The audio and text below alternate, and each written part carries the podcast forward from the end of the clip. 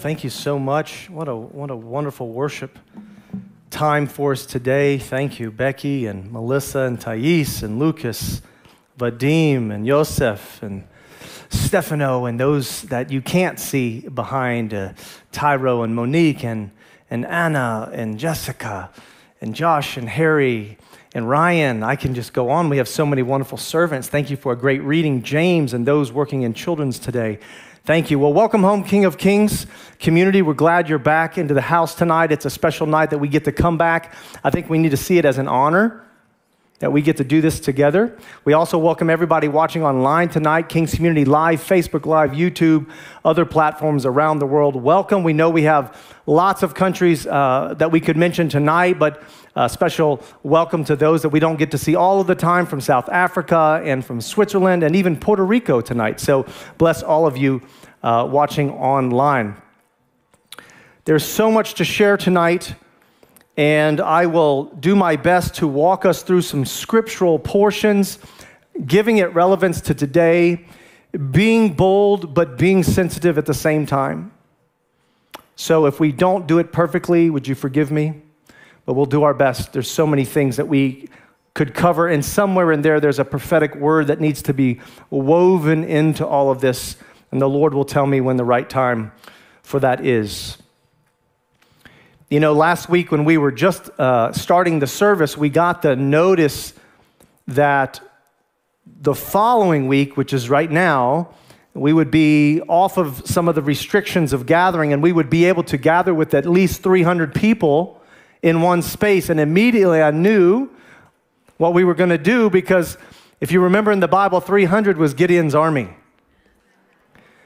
And I automatically knew that's where we're headed.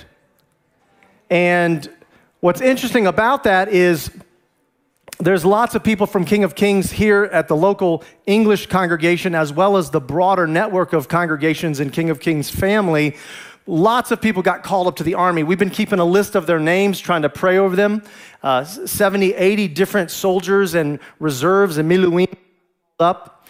Uh, they got called up this past week or two, and we've been praying for them. But it's not just them that aren't here today. It's it's even uh, their families that can't come because they're called up. It's people that, that got called back to a different home country that they had to go back to, or people that uh, maybe they felt it wasn't safe here for now. And we certainly understand all of these things, and we bless you wherever you're watching from tonight around the world.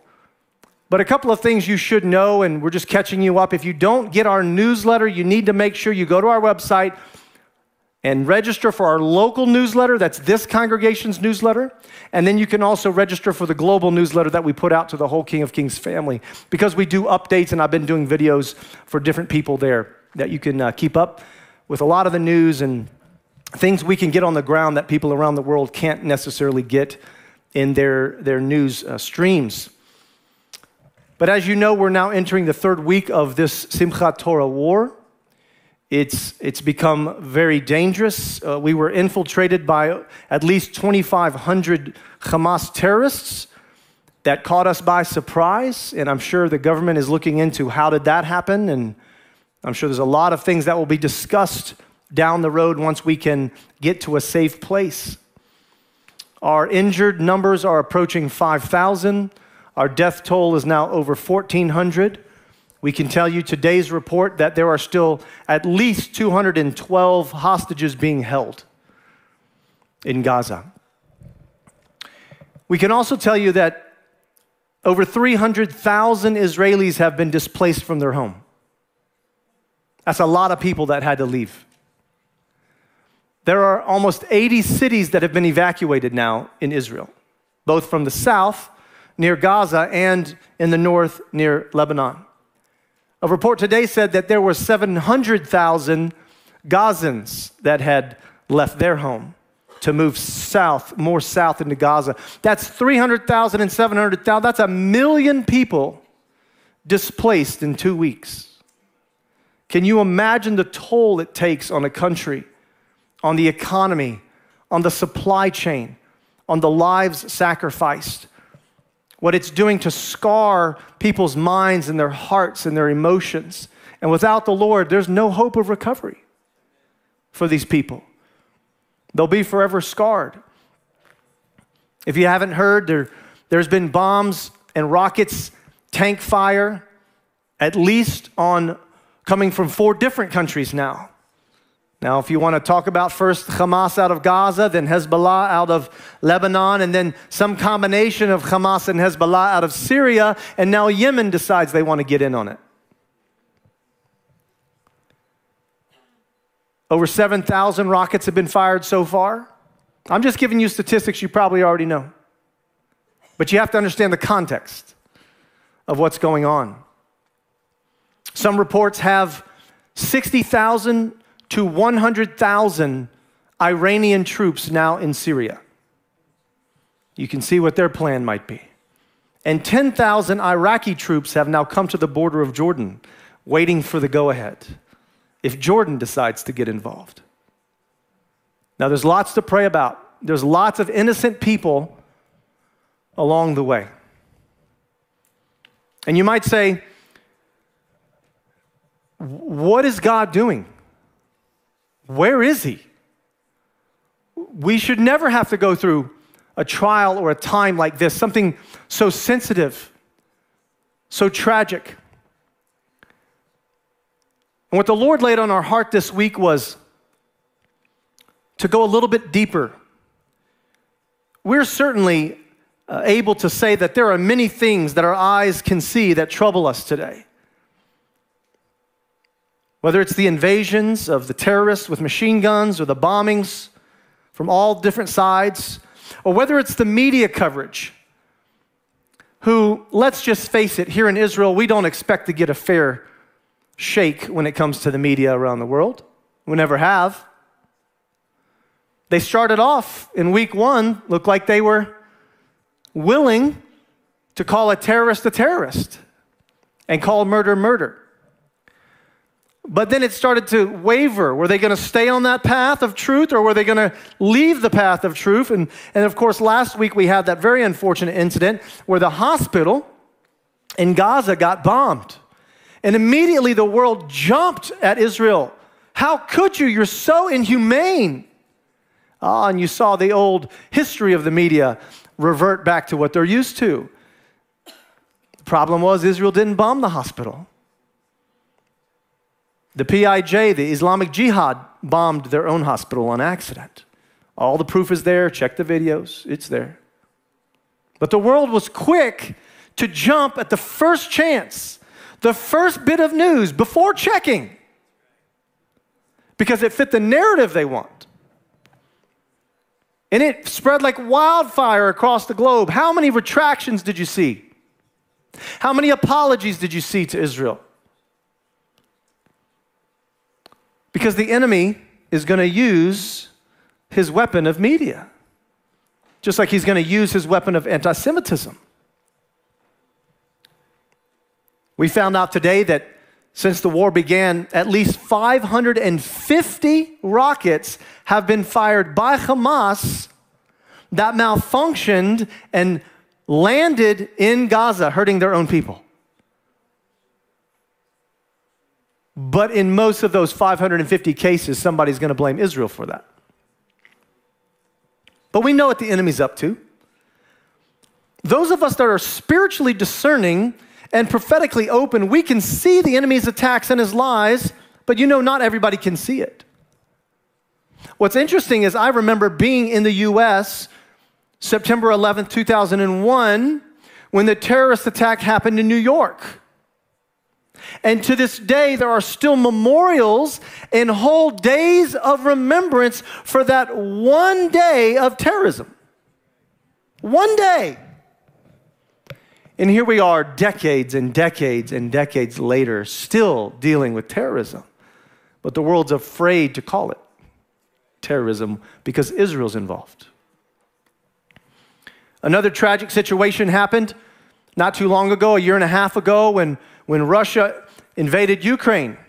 And the world was quick to jump in and support Ukraine. You saw blue and yellow flags immediately globally, everywhere, buildings lit up with colors. But will we see that same support for Israel? We'll see. History doesn't tend to lean on our side when it comes to the media. But as we've learned and taught, there are way more things going on behind the scenes than what we see with our eyes. When we sing the Shema, and we just sang it so beautifully, I love the, the, the harmony of the voices when we sing Shema. A, a, Jewish tradition, not everybody does it, but many people do, that when we sing the Shema, Hear, O Israel, we'll cover our eyes. Because we want to hear the Lord. That's the commandment. Hear Him, because you can't always trust your eyes. And so during the Shema, we cover our eyes. If you watch me, I'll cover my eyes while we sing Shema because we want to obey the commandment to hear. Because there's so much going on behind the scenes that our eyes cannot see. And that's where we want to begin our new series tonight. And we're going to do a little play on words because this series is called Behind the Seen.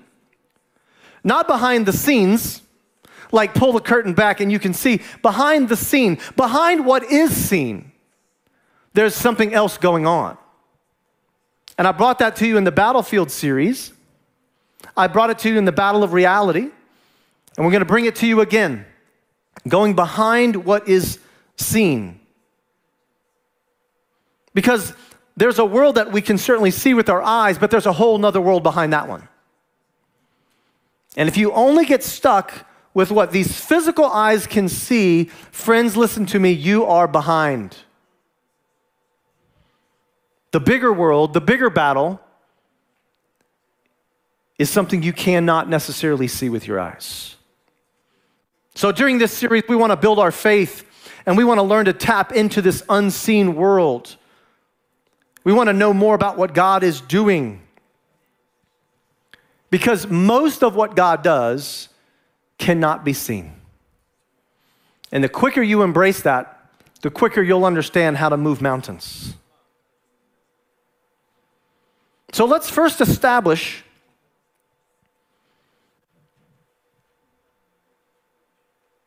I'm going to I'm going to share with you that word I mentioned before we go further.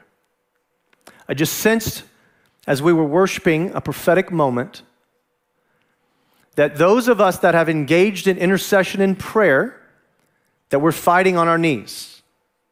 And that's the place you got to be. If you have not joined us yet for our prayer times, I'm encouraging you now no guilt, no condemnation, but I'm encouraging you don't just give money, don't just give clothes and food. Help us fight the more effective way, which is in prayer and worship. And if you're around the world and you have not yet jumped in on this, here's the word for you. If we do not jump in and stop this evil now, it will come knocking on your door next.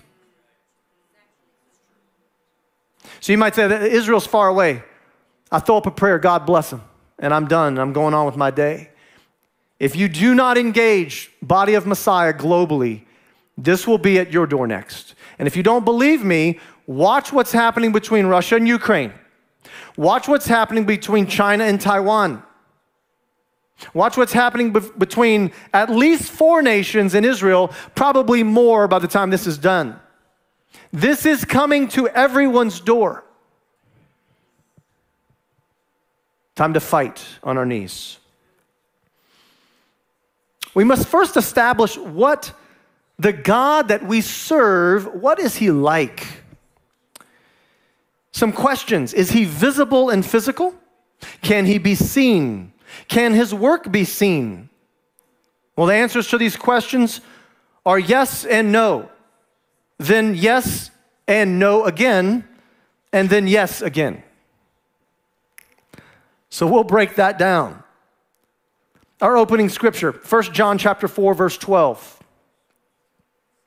No one has ever seen God, but if we love one another, God lives in us and his love is made complete in us. Now, according to the apostle John, no one has ever seen God. All right? We're going to put that piece of the puzzle on the table. It's not the only piece of the puzzle, but it's a piece of the puzzle. John seems to make it clear that God has never been seen. Hmm. That's interesting because John was with Yeshua. John called Yeshua God. John said that Yeshua is the creator of all things, but John says God has never been seen. That's interesting. John seems to have a perspective that not all of us have yet. We read it from the Apostle John again, this time in the Gospel of John, chapter 1, 18. No one has ever seen God, but the one and only Son, who is himself God and his closest relationship with the Father, has made him known. So again, John says you haven't seen God, even though you've seen God. You follow. It's not the easiest concept to get, I understand. John repeats this claim that only Yeshua has ever seen the Father. So now we're introduced to this idea that the Father maybe has never been seen, but Yeshua the Son, who is fully God and the exact representation of his being, Yeshua has been seen. So that's why it's a yes and a no. The Father in his full almighty form has never been seen, but Yeshua in his form of God deity has been seen. And then we go back to the Shema. Adonai Echad. God is one. So we can't separate them. And yet one form or one, I like to use this word, one expression has been seen, the other expression has not been seen. You know, Paul gives us a little bit of this dynamic too in one of his writings to Timothy. 1 Timothy chapter 6, 15 and 16. He says, God, the blessed and only ruler, the King of kings and the Lord of lords, who alone is immortal and who lives in unapproachable light, whom no one has seen or can see. To him be honor and might forever. Amen. You see, Paul somehow got this dichotomy, this consistency, even though it seems inconsistent, compatibility of God too. He was able to say that no one's ever seen God. And then you say, wait, Paul, didn't you see God three times? Yes, I did. Well, how does that square? How does it equal? Remember, we're talking about behind the scene. What is unseen? Some things are seeable and some things are not seeable. Now, here at King of Kings, you guys have heard me teach for years that I believe Yeshua showed up, up in the Tanakh, in the Old Testament, at least seven times.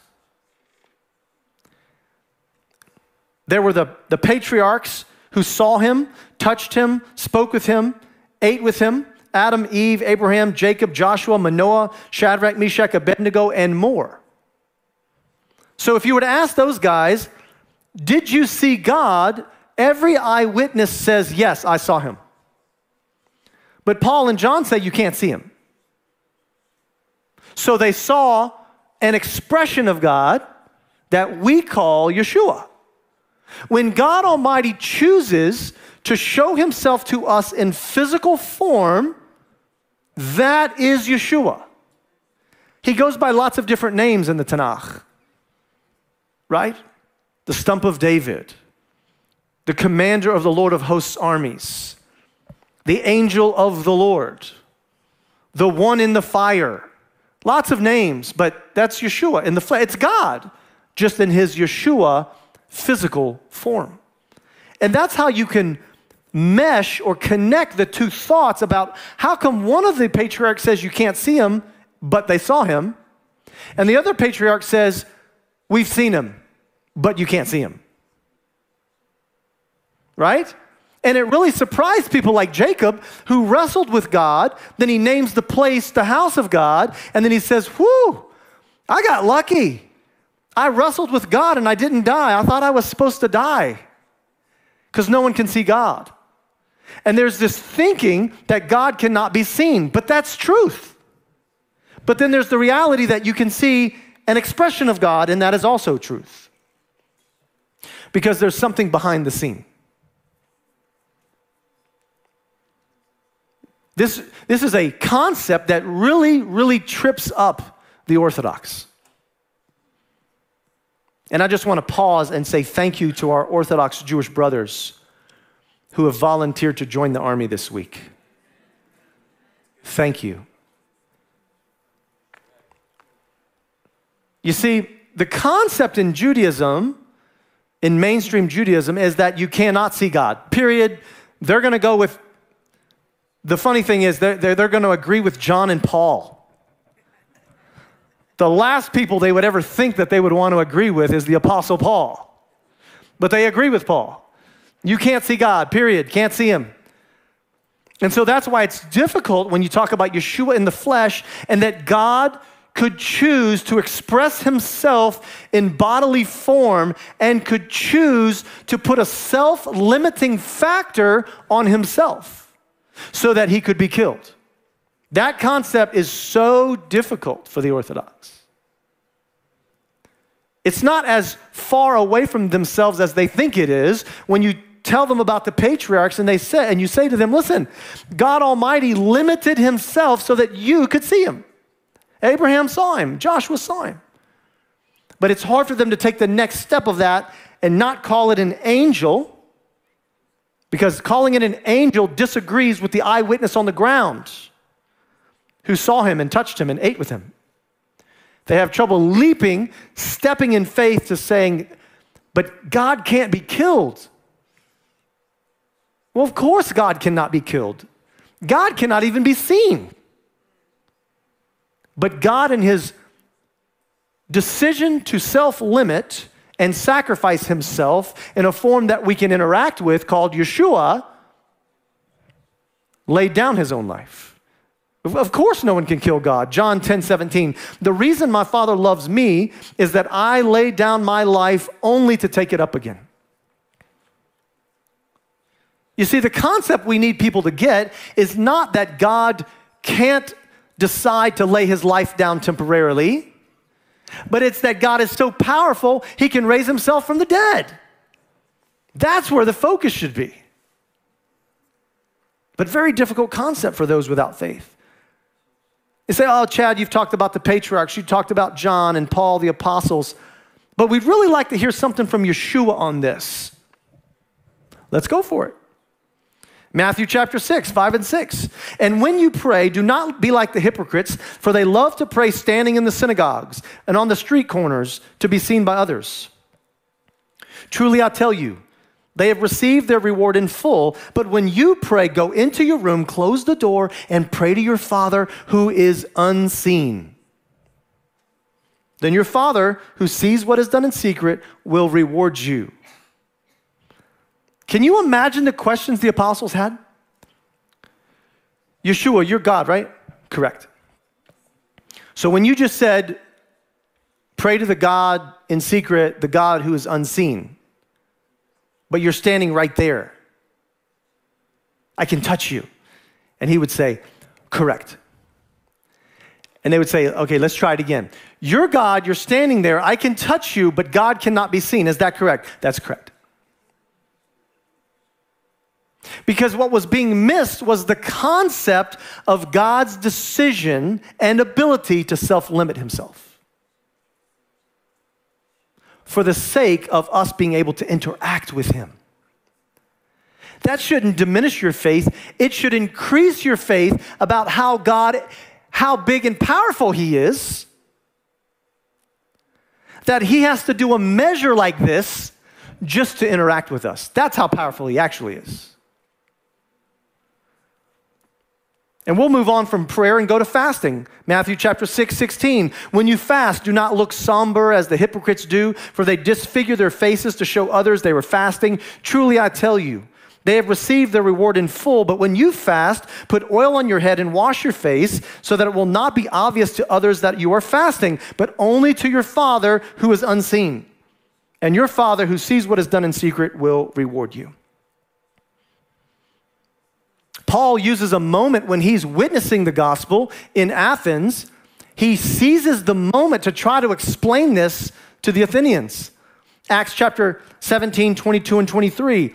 Paul then stood up in the meeting of the Areopagus and said, People of Athens, I see that in every way you are very religious. For as I walked around and I looked carefully at your objects of worship, I even found an altar with this inscription The altar to the unknown God.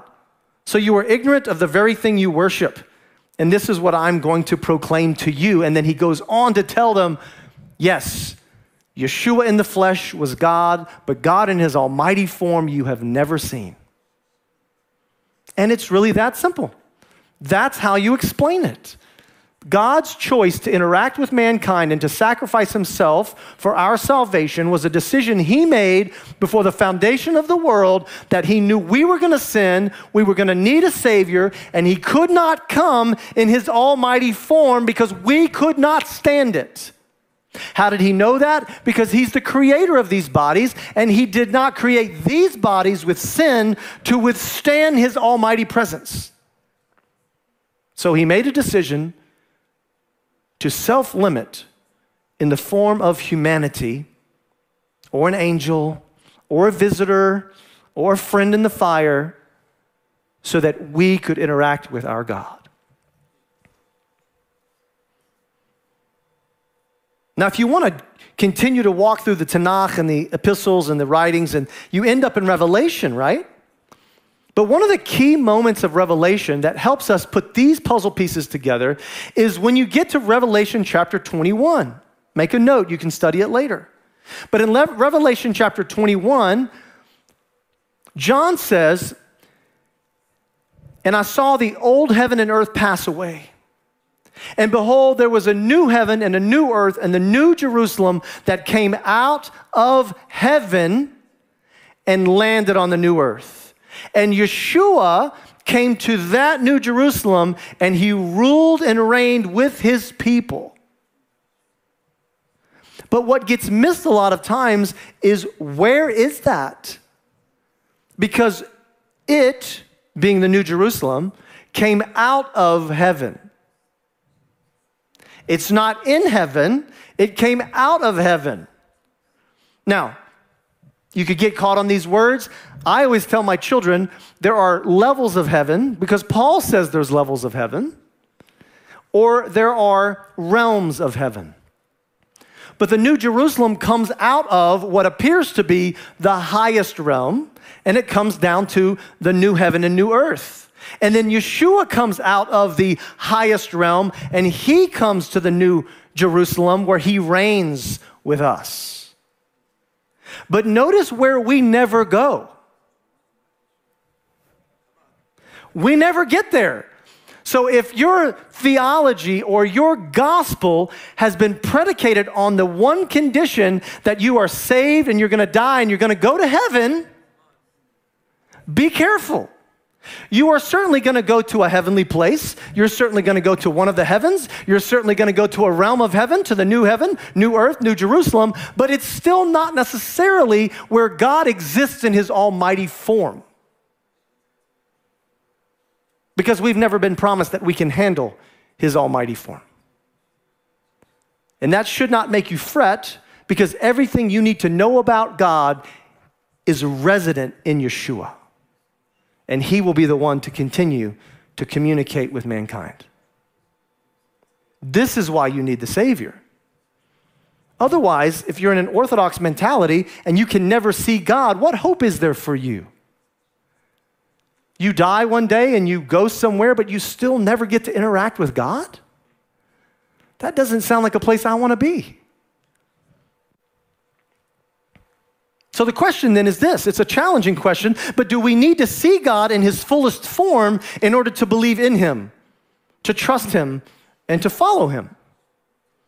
John chapter 20, verse 29. Then Yeshua told him, Because you have seen me, you have believed, but blessed are those who have not seen and yet still believe. Yeshua knew that there was going to be a test for all of us, that we were going to have to believe in him even though we didn't see him, and we were going to have to believe in the Father, even though we may never see him. And since we know that God doesn't do random things, there must be an important reason that no one has ever seen him in this almighty expression. 2 Corinthians chapter 4, 16. Therefore, we do not lose heart, though outwardly we are wasting away, yet inwardly we are being renewed day by day. For our light and momentary troubles are achieving for us an eternal glory that far outweighs them all. So we fix our eyes not on what is seen, but on what is unseen. since what is seen is temporary, but what is unseen is eternal. Listen, if you think your God is eternal, then guess what? He's unseen. Did you catch that? If you want to serve the immortal, eternal God, then you have to embrace that He is unseen. Now, maybe one day in a redeemed body, when we're all educated more and we're holier and everything's perfect, maybe one day he will think it's time and he will reveal himself to us in that way. I'm not going to say he's going to do that because the word doesn't say that. But it would be fun if he did. But what I can promise you is everything you need to see about God, know about God, hear from God, and learn from Him, you will learn from God in the form of Yeshua. There will be nothing missing that you need because Yeshua is God. And you say, all right, that is hard. How does the triunity, triune, the God, Son, Father, Spirit, explain it. It's actually quite unwise to try to explain it. And the reason is because there's nothing else like him. We sang that song, right? En kamocha, en od zulatcha. There is no one like you, and there's nothing that compares to you. So, what makes us think all of a sudden we're going to do a quick comparison and be like, oh, well, you know, the triune nature of God, pretty easy. Here's how it works God is one God. He has got three things that move, and they talk, and they touch, and they, they commune, and then they come back to one, and then they go and they do this, and then. There is no example we have on earth like this, and it's a good thing. Because if we did, we would diminish God. The fact that he's the only one that knows how to do this increases my faith. It doesn't weaken my faith. Because that's the kind of God I want to serve, the one who isn't like everyone else. Certainly, all of these lessons tonight can apply to our current situation.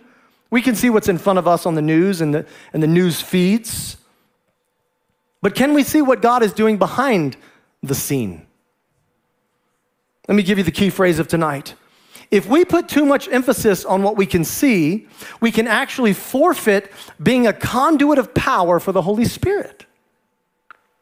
What, what, what, am I talking about? What do I mean? What I mean is this if you only care about what you can see, you have forfeited discernment. You have forfeited prophecy. You have forfeited the supernatural. But the believers were created to live in the realm of the supernatural. And you are forfeiting that gift if you say, uh, only with my eyes. I have to see God, otherwise I can't, I can't deal with this. Well, that's a problem. Because God exists in his eternal form in the unseen. John 5 17. In his defense, Yeshua said to them, My Father is always at his work, even to this very day, and I too am working. You see, when we talk about is God working, Yeshua says he's always at work. He never stops working. You say, yeah, but where was he when Hamas broke through our borders? Where was he when we lost 1,400 of our people, civilians and soldiers? Where was he during the Holocaust? Where, where was he? Well, the truth is, God never takes a break. He is always working on our behalf. Psalm 121, first four verses says, I lift up my eyes to the mountains. Where does my help come from? My help comes from the Lord, the maker of heaven and earth. He will not let your foot slip. He who watches over you will not slumber. Indeed, he who watches over Israel will neither slumber nor sleep. And a lot of people have been texting and putting up social media well, it seems like God is finally sleeping. So, even though we may not see God in his almighty form, and even those of us today as believers, maybe we don't even see Yeshua in the flesh like the apostles got to see, can we at least see the work or a trail of his evidence behind him? Well, Hebrews says, chapter 11, faith is the substance of things hoped for, it is the evidence of things unseen. If you are professing to be a person of faith, then you must profess that it is okay that you don't see everything. And yes, there is a trail behind God of his evidence, even when he's working behind the scenes. You can still see his trail. In Genesis chapter 3, verse 8, then the man and his wife heard the sound of the Lord God as he was walking in the garden in the cool of the day, and they hid from the Lord God among the trees of the garden. Adam and Eve heard God's voice. They heard the movement of the trees and the leaves in the garden. Perhaps they even could see the leaves moving. But did you notice the scripture never says they saw him? They heard him. Remember the command of the Shema Adam, Eve, close your eyes. You can hear the Lord. He will speak to you, He will visit you. You can see a trail of His evidence. Exodus chapter 19. The children of Israel had a great experience with this as well. Then Moses led the people out of the camp to meet with God, and they stood at the foot of the mountain. Mount Sinai was covered with smoke because the Lord descended on it in fire. The smoke billowed up from it like smoke from a furnace, and the whole mountain trembled violently. And as the sound of the trumpet grew louder and louder, Moses spoke, and the voice of God answered him. Note, there was a lot of evidence of his presence, but no one got to see him. Right? You got to see the smoke, you got to see the fire, you got to hear the thunder, the lightning, you got to, all those things. They didn't get to see him, not in that almighty form. They didn't. Now, later, Yeshua goes and eats a meal with the 70 elders of Israel, so they get to see the Yeshua form of God, but not in the almighty form. They never saw God like that on the mountain. So let's close. We're in a very serious and sensitive time in our country. There are no words to express our pain, our loss, our anger, our disappointment, and our sadness about what is happening in the war to Israel right now and to other innocent people. Because there are innocent people in Gaza. There are innocent people in Lebanon. There are innocent people in Syria that don't want to be part of this. There is no perfect way to comfort a family who has lost a loved one. There are no ways to describe the atrocities that were done to our people. However, we answer the question tonight even though we embrace that God, in His almighty form, may be unseen, has His hand left a trail of evidence? Well, friends, 7,000 rockets have been fired at our country. 2,500 terrorists came in with machine guns. We're surrounded by enemies on all sides.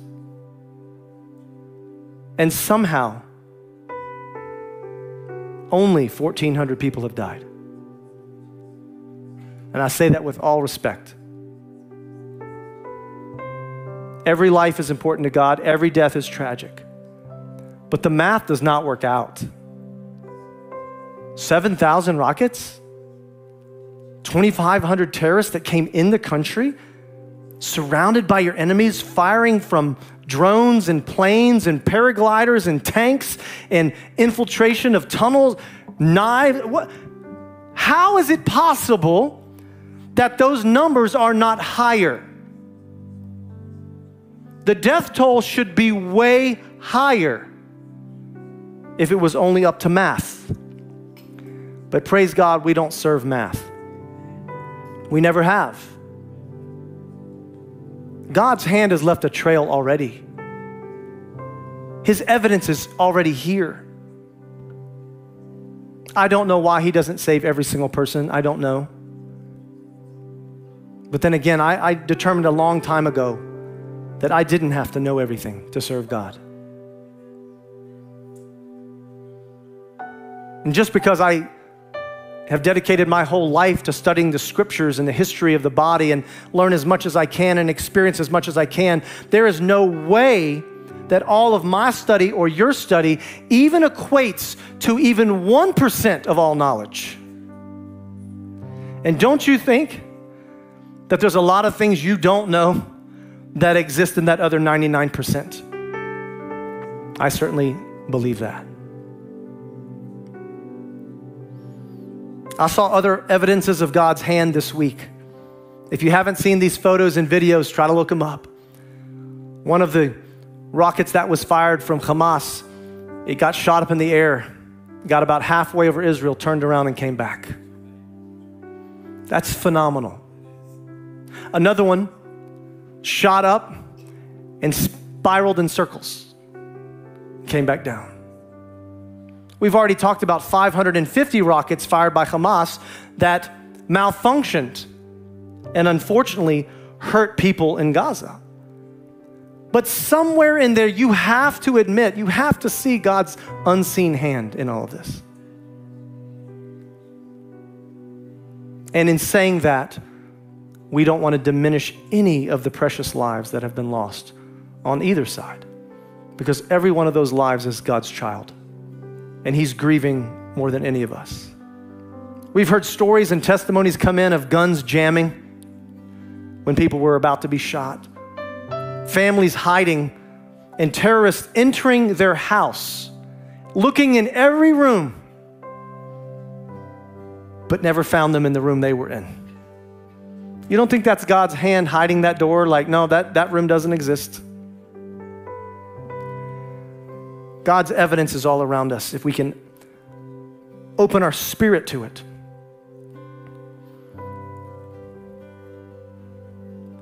Would you stand with me as we say a word of prayer for our soldiers.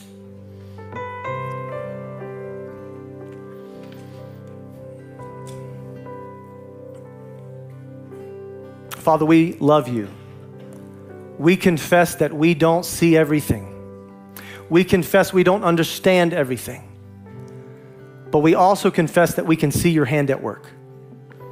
We can see the rustling of the leaves in the garden. We can hear it.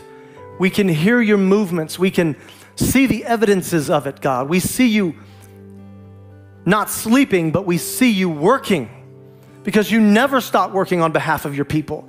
You promised this land. We didn't promise it, you did. You promised our survival, not us, you. You promised on covenant, not us. But we receive it today.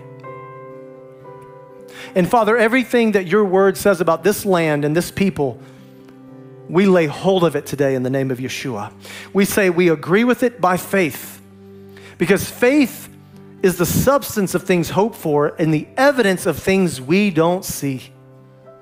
We don't even see the right borders yet today, according to the word. We don't see a righteous priesthood. We don't see mass numbers of Jews turning to Yeshua yet. But the evidence is headed in the right direction. And Father, we ask you to protect our soldiers now fighting as we get ready for this ground incursion. It's even more dangerous than it has been.